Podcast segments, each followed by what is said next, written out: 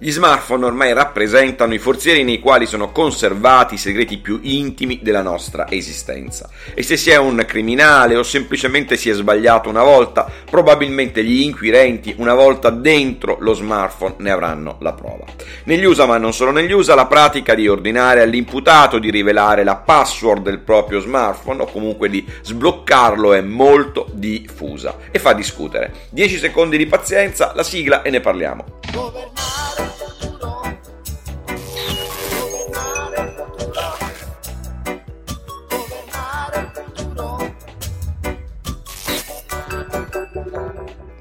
Tanto tuonò che piovve. Dopo anni nei quali negli Stati Uniti d'America se ne discute, ora sarà la Corte Suprema a decidere se ordinare a un imputato di sbloccare il proprio smartphone è compatibile o meno con il quinto emendamento della Costituzione americana che vieta di forzare una persona all'autoincriminazione. Le associazioni per la difesa dei diritti civili non hanno dubbi. Se sei un imputato e sai che attraverso il tuo smartphone gli inquirenti potrebbero acquisire la prova della tua colpa consapevolezza, l'ordine di sblocco dello smartphone equivale a forzarti ad auto-incriminarti.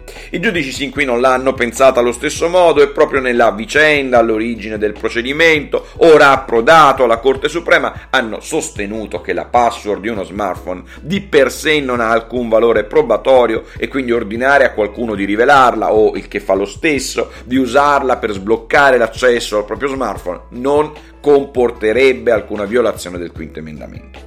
Tecnicismi da interpretazione della Costituzione americana a parte, la questione sul tavolo dei nove giudici della Corte Suprema è straordinariamente complessa perché in sostanza sono chiamati a decidere se la privacy del singolo, evidentemente anche laddove imputato, possa prevalere sull'interesse collettivo ad assicurare forse alla giustizia un possibile criminale. Una questione che riporta le lancette dell'orologio indietro di un secolo al primo grande processo basato sulle intercettazioni telefoniche contro il re del contrabbando della West Coast americana, tal Roy Olmsted. In quel caso prevalse la tesi di chi sosteneva che assicurare alla giustizia un criminale è più importante della sua privacy. Ma la vicenda passò alla storia più che per la decisione finale, per le opinioni dissenzienti, quella del giudice Louis Brandeis, uno dei padri del diritto alla privacy globale, e quella del suo collega Holmes, che riassumeva così il senso del procedimento. Dobbiamo scegliere, da parte mia ho già scelto, se per la società è più pericoloso che qualche criminale si sottragga alla giustizia o che il governo giochi un ruolo ignobile